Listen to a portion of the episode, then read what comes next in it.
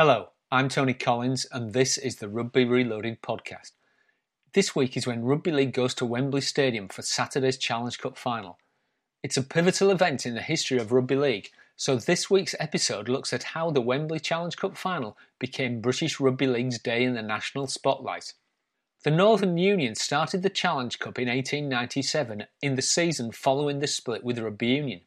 Their intention was to make it rugby's equivalent of soccer's F A Cup. By the nineteen twenties, the Rugby League Challenge Cup Final had become established as one of the North's biggest sporting occasions. In nineteen twenty-four, over forty-one thousand people had squashed into Rochdale's Athletic grounds to see Wigan defeat Oldham, leading to calls to find a new venue to accommodate the expanding levels of interest. The first person to suggest moving the Cup Final to Wembley was the Reverend Frank Chambers, an influential former referee and Methodist minister, in March nineteen twenty-eight.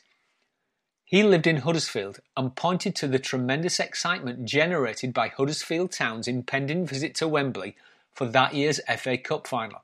It was the first by a soccer side in a rugby league area, and Chambers argued that the Rugby Football League should take a leaf out of soccer's book. More importantly, the R F L leadership also realised that the game had to have a place in the pantheon of national sporting events. Moving the Cup Final to London would give Rugby League a national profile, rather than one limited to the industrial north of England. Wembley Stadium had been built as part of the nineteen twenty-four British Empire Exhibition. The exhibition was an extravagant failure, losing over ten million pounds. But the first soccer match to be staged there gave the stadium an iconic place in the national sporting consciousness. This was the nineteen twenty-three White Horse F A Cup Final, with its mythology of the two hundred thousand crowd allegedly controlled by a single policeman on one white horse. With the exception of Cardiff City's nineteen twenty-six win, the F A Cup Final in the nineteen twenties was dominated by teams from the north of England. If Wembley could put northern soccer towns like Bolton, Blackburn and Sheffield on the national sporting map, why couldn't it do the same for northern rugby towns like Wigan, Widnes or Leeds? So, at the R F L's nineteen twenty-eight annual general meeting, a proposal to move the Cup Final to London was carried by thirteen votes to ten. Wembley, Crystal Palace and White City Stadium were suggested as possible sites for the final. The R F L opened negotiations with Wembley and Crystal Palace. On the seventeenth of October nineteen twenty-eight, R F L Chairman Fred Kennedy and Secretary John Wilson were delegated to visit London and return with a recommendation. After inspecting both stadia, including climbing to the top of Wembley's Twin Towers to ensure that an adequate view would be available to all spectators, Kennedy and Wilson returned north united in their decision. The nineteen twenty-nine Challenge Cup Final would be played at Wembley. Once the decision had been made, the R F L was determined to use the opportunity to make the Cup Final an annual event in the sporting calendar. It made strenuous efforts to publicise the game in the south and organise its supporters in the north. Even before Wembley had been selected as the venue, the R F L circularised all clubs, encouraging them to publicise the Cup Final and arrange savings clubs to enable supporters to go to London. Posters and leaflets were produced for clubs to distribute, and speakers were made available for those who wanted to organise public meetings. In the south, advertising in local newspapers was arranged, and perhaps somewhat cheekily, fifteen thousand leaflets were distributed at that year's England Rugby Union Internationals against Wales and Ireland at Twickenham. To ensure the widest appeal, the minimum admission cost was set at two shillings, while the best seats were priced at ten shillings and sixpence. All other matches were cancelled on Cup Final Day so that there could be no conflict in attractions. In many ways, the R F L was seeking to revive the pre-eighteen ninety-five traditions of Northern Rugby, when savings clubs were set up by supporters to save for day trips to the Yorkshire Cup Final or for three or four day tours to South Wales at Christmas or Easter. The sense of occasion and adventure in these events had gradually faded as travelling across the north to important matches became commonplace. By the nineteen twenties, the relative ease of train or coach travel meant that a trip to Leeds or Wigan for a final was no longer the journey it had once been. But a trip to London was different. As the journalist Ernest Cawthorne wrote in the match programme for the nineteen twenty-nine Cup Final, thousands of northern people who in their highest flights of fancy had only dreamt of a visit have made the metropolis their Mecca today. So, on the fourth of May nineteen twenty-nine, the first Rugby League Challenge Cup Final was played at Wembley Stadium. For that first final, twenty thousand Northerners took trains, coaches and cars down south to the metropolis. One hardy soul walked all the way from Wigan in clogs, the traditional footwear of Lancashire cotton workers.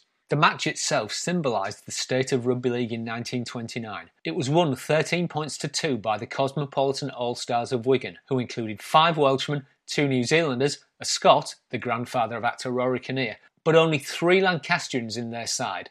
They defeated a hard-working Dewsbury team that fielded only one player not born in Yorkshire. Even the press acclaimed the match as a success, and the crowd of forty-one thousand five hundred failed by just three hundred thirty-one people to set a new attendance record. But by the late nineteen forties, the final would be attracting crowds of over ninety-five thousand people.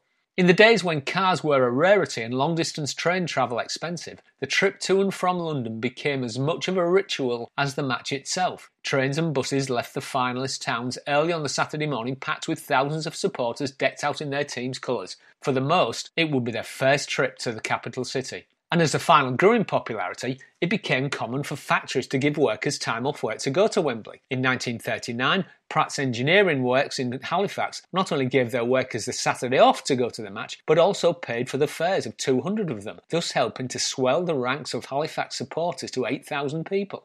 In nineteen thirty-four, another tradition was begun when fifteen hundred school children made the trip south to watch the Hunslet versus Widnes final, thanks to the Rugby Football League's decision to allow schoolboys into the match for free.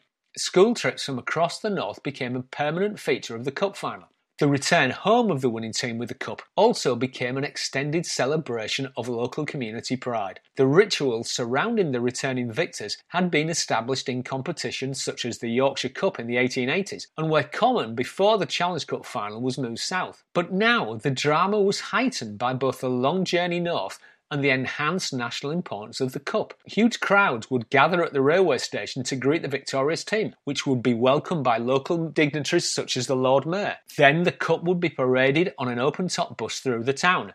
Sometimes lights, fireworks and other explosive devices were used to salute the victors.